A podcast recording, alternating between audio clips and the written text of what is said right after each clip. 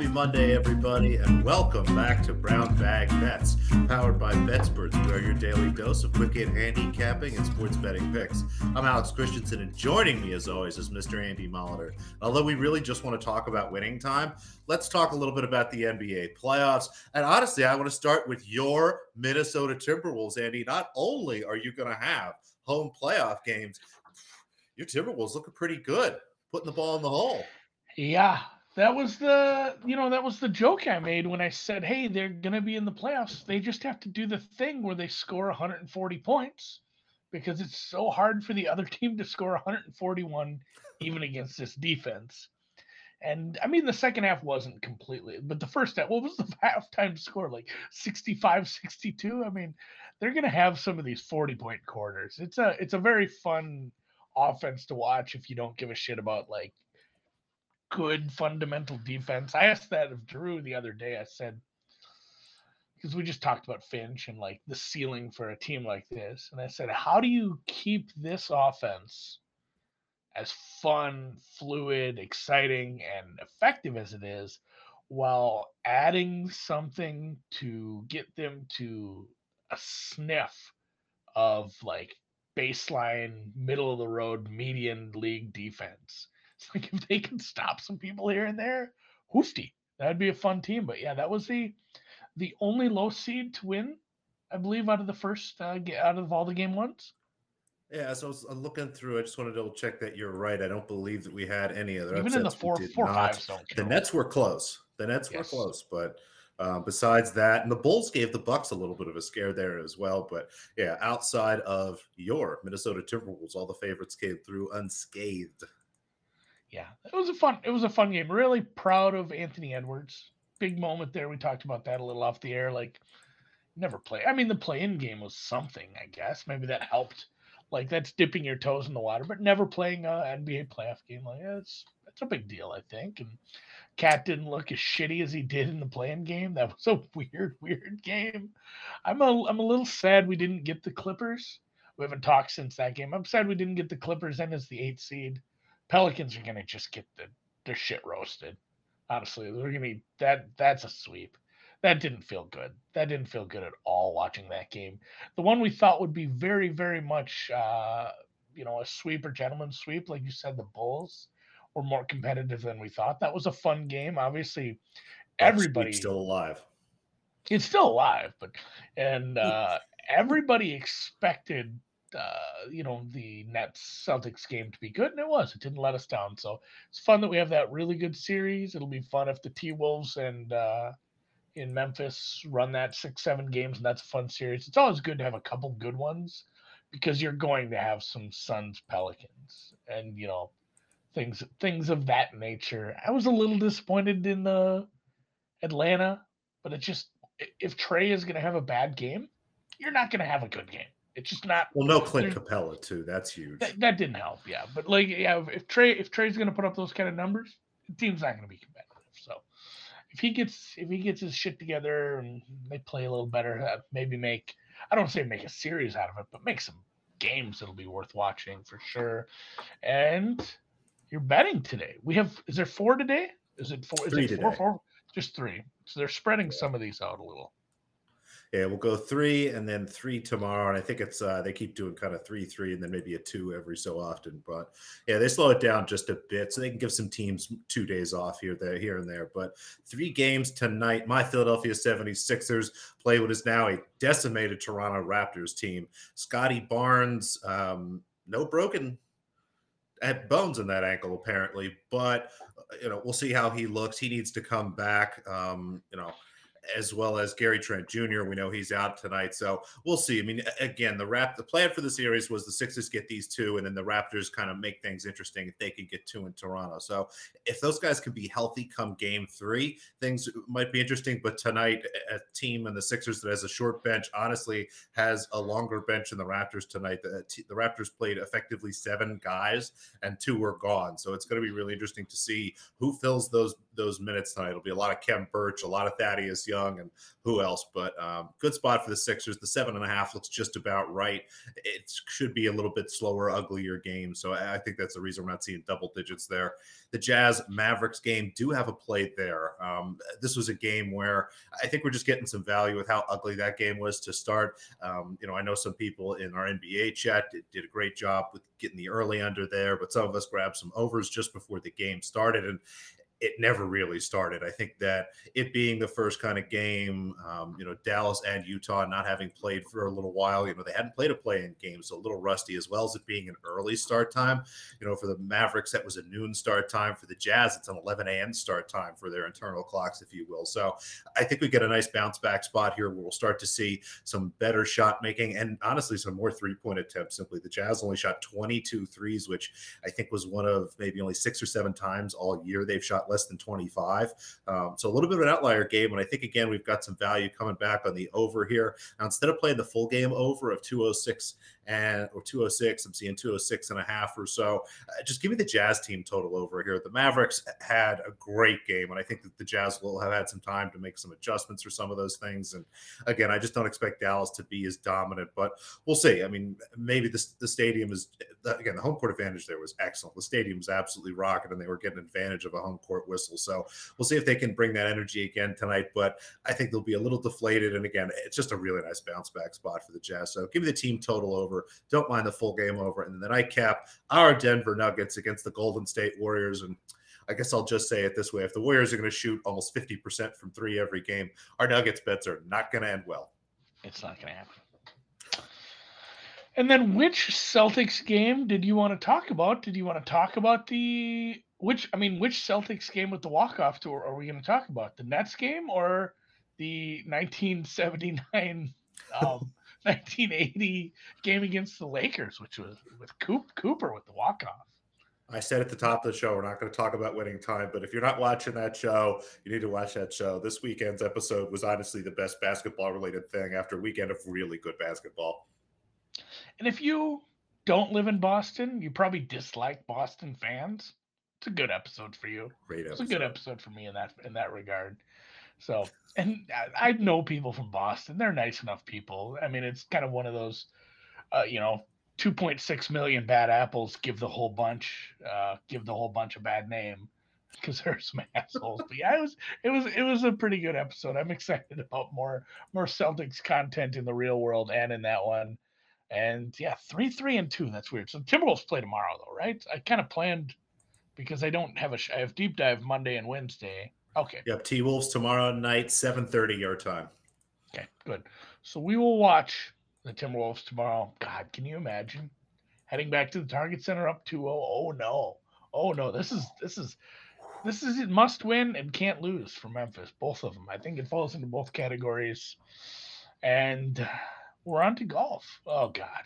Another week. I might do a ranking. Where did Jordan Spieth come from, by the way? I was casually watching that. Was he even like top 15 going into Sunday? I just I feel like his name wasn't anywhere on the board. We saw the highlight of him missing an 18 inch putt, and then all of yeah. a sudden I go back and check later because everyone's complaining about all their outrights. And I'm like, oh, you know, maybe Cantlay actually won. And there's Spieth's name. Like, what happened, Andy? There were just 35 people within like five shots of the lead, and it was the kind of course that was able to give up. You know, I mean, there were 62s out there. It was just, it was a, a course where anybody could have done something like that. He went into the, he went into the, you know, the draw, the locker room. He went into the clubhouse behind. Shane mm-hmm. Lowry had a very unfortunate. I had a Shane Lowry ticket. It wasn't a big ticket, but 25 to 1 would have been nice. Shane Lowry really did let me down. Luckily, matchups did well. I think it went six and two or five and one in, in full tournament matchups, and then daily matchups were, um, as always, those went okay. Top twenty, top ten stuff. I had Varner six to one to top ten, which was nice, and then him at like two and a half or three to one to top twenty. He took third. So getting I played I placed twelve bets, top ten, top twenty Varner getting a six to one and like a three to one pretty much pays for the 10 other ones. And I think one of the other ones was a dead heat. So that stuff just kind of pushed So mostly just again, I get to this every week. It's like, you know what? I should just be betting matchups. Like that's the only thing that consistently works for me. So, um, yeah, Mito would have been nice. Lowry would have been great because he was there. Conners was right there. I had some guys in the mix. So I'm not mad at the results, but yeah, the Spieth thing was Uh, he's Spieth. He does this thing. He did this last year in Texas, where he just came out of nowhere and won an event, and he was playing better at that point. But I don't know. Spieth Spieth does Spieth things, and we're on to. He does play high variance oh, and that's why it's so fun to watch. I mean, he, he is shooting for the hole pretty much every time. I except on that 18 incher, he did miss an 18 inch putt. He wouldn't even had to go to the playoffs. So I can um, see it. I've seen golfers do that. He was thinking about the next tee. He was looking yeah. down. It's like whatever next tee, and he it's, it's still there. Oh, yeah, toilet toilet bowled out of there. So, like I said, weird week. Um, not quite on the level of match play or Stableford week, but still a goofy week. The top 80 golfers, according to the ranking they're deciding to use, have priority to play, and then they can pick whoever they want. Like you can you can put pick me or Noops to be your golf partner. I don't know. Maybe I actually maybe you have to pick somebody with a PGA card. I think maybe that's probably a prereq, but you can basically that's that's what you're Ryan Palmer here.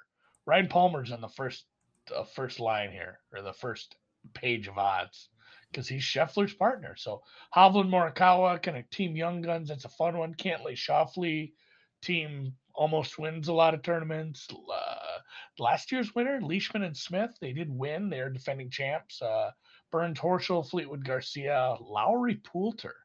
That's an interesting one, considering how well Lowry's playing and how poorly Poulter is. I uh, I'm excited for this, but yeah, I mean, what's so? What's the format? Is it just match play? Are they doing anything fun? I mean, all right, is it something different every round? Yes, for sure. So this is different events, different rounds. They do two rounds of best ball and two rounds of oh god, it's not scramble. What's the other thing? Two rounds of best ball. I had it written down. I, I thought I saved the tweet. Now I'm annoyed that it's not in my bookmark. Two rounds of two rounds of best ball, which means you play your ball all the way to the hole. So does your partner.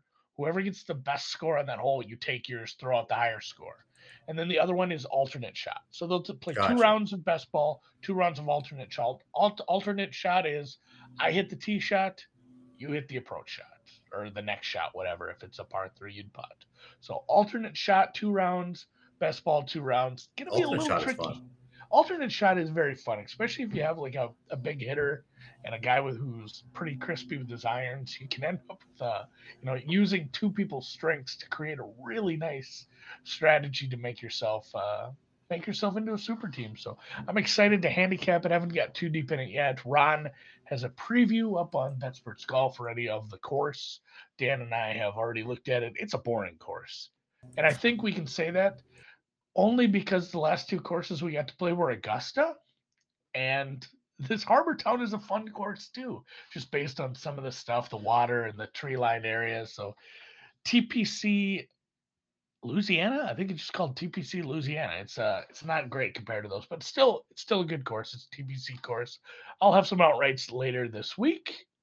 And if you paid attention to Noops, you'd have some outrights in your pocket already in both Stuttgart and Istanbul as you place some uh you place some futures, including a big one I believe there's there's a couple number numbers I like. Yeah. yeah. it's sorry, I thought I'd have time to write a preview, but when they release the draw less than 24 hours before match play starts, um, you know, you get outrights less than like 12 hours before match play starts. It's nuts. It's amazing that tennis is a professional organization run with the interest of making money. It's just it's fun times. But tweeted out a handful of outrights, and I will have some match picks. You get these live. The numbers shouldn't move. There are some round one matches literally happening right now. So um, tennis on right now, just shortly after we're done as well. But um, after that's done, probably later this afternoon, they'll reopen up in Stuttgart, like Kontaveit 12 to 1 or better, or is it Danzig 80 to 1 or better? As a Danzig, there should be some 50s out there or better. That number is really good. Again, um, Kontaveit, this is a perfect setup for her. It's indoors, um, which really generally helps her serve. She, I think she's won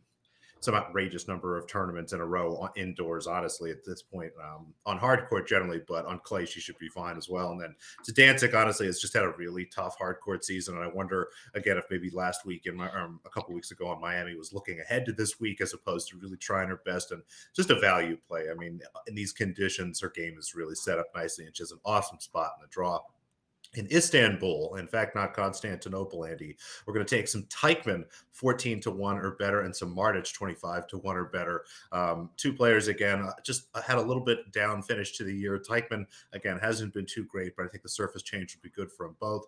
But do have some single picks as well. Now, hard to figure out when these matches start, but they'll be early in the morning East Coast time um, at least. Stuttgart, I believe, is matches start about three, four in the morning, um, East Coast time there. Uh, for Istanbul, again, similar time, I believe around four in the morning. Actually, Stuttgart's four in the morning. Istanbul's three in the morning, um, East Coast time. So get these in before you go to bed. But we'll start in Stuttgart with an underdog. Chloe Piquet, um, hadn't had a great hard court season. Did qualify for this tournament. Admittedly, didn't beat you know the highest quality of opponents, but in these conditions, going against Ludmila Samsonova, um, Samsonova, I'm looking at like minus 250 here. Uh, that's just a wild price to me. I, I, would still have Samsonova favored based on the overall quality of her game. Again, this is indoors, and Samsonova has the serve and, and kind of the game that should play well there, despite it being on clay. But Piquet, again, love betting on qualifiers here, especially against someone who's coming in cold on a surface switch in a match where I already have some value here. I have this closer like plus 160. I got it down to plus 150 as I started to tweak some stuff. So plus 200 or better looks really nice there. And just taking the money line. If if this gets out of hand, she probably gets beat up. So just grab the money line here and not the game spread like I was doing a little bit last week. But we'll take a spread here and sold a game here, a half a game actually. Anett Kontaveit again, have her on the outright, but love her just to blow out in this first match. Um, as well. She faces Angelique Kerber, solid player, but just is going to be totally outmatched, I, I think, here in their matchups. Um, they played a handful of times. Kontaveit has done very well. Um, loves this.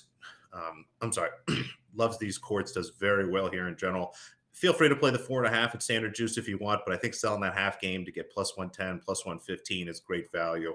Um, you know, if she wins this match, it's going to be really comfortable, like six four, six two. So um, happy to bet the blowout there at plus money. And then in Istanbul, Sorana Cirstea, defending champion, minus 120 in the first round to get Alexandra Sasnovich. Sasnovich really on an upward arc, and I'm a little concerned maybe that I might be undervaluing her as we make the um, switch in surfaces. Generally, clay hasn't been great for her, whereas Cirstea has been really comfortable here. So might possibly be underrating um, her opponent a little bit in this match, but like Cirstea a lot, had this closer to minus 45 or minus 50. And then Nuria Parrizas Diaz, um, this actually moved a little against me. I had this at even money. It looks like it's plus 105, maybe a little bit better. Um, again, as we make the surface switch, I'm happy to back players that have shown success on clay that maybe haven't had the best hard court seasons and have her as a short favorite here over Martina Trevisan. So happy to grab her at any plus number. So four picks for you again should start tomorrow. Stuttgart, four o'clock in the morning or earlier. Istanbul, three o'clock in the morning Eastern or earlier or later. Later, earlier, horse apiece. Yeah, we are back to here. You guys were spoiled for a bit. We had North American, South American, Central American tennis. It was on at normal times, but yeah, Stuttgart is in Europe. That's part of Germany. That is a uh, a different time zone which is nice. I like the. I, I'm finally over the. You know, I have to stay up and watch it if I bet it. I'm I'm really happy with the betting it, sleeping, waking up, and just checking my phone as I wake up. I'm fine with that. So I enjoy that. Is that. Uh, the Twins are piling on in Boston, just shitting on Boston on Patriots Day too. That's not very nice, but I still will cheer for the Twins to score 100 runs today. Um, and then, yeah, you brought up outrights. Bring up our our feature sponsor today, Prophet Exchange. We are about to have an exchange in America, launching in New Jersey soon. It's a story I brought up a lot in the past of uh, my Louis Oosthuizen outrights. I had a 90 to 1 on him in one of the majors, and somebody, a European friend of mine, mentioned. He's like, "Oh man, you just trade out of that, buddy. I don't have an exchange. I can't. I can't do that. You know, it's we have some cash out buttons on here, so that is something I'll be looking forward to as exchanges roll on. Is trading, especially trading outrights. You know, you mentioned your 80 to 1, things like that. We don't always hedge out of stuff, but it is nice to take, uh, you know, you, you don't have to sell the whole damn thing.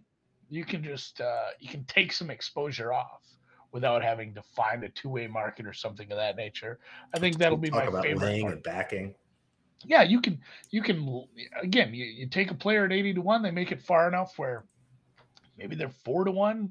In Oosthuizen's case, he was favored to win that golf tournament that he did not.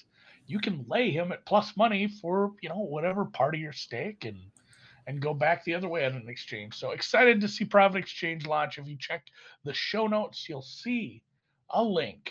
Sign up to their newsletter to get their best offer when they do launch in New Jersey imminently, very soon. Appreciate you, you know, supporting the sponsors. Appreciate you following along, joining us today, hitting the thumbs up in the YouTube, and catch you tomorrow some more sports betting picks, thoughts, and ideas.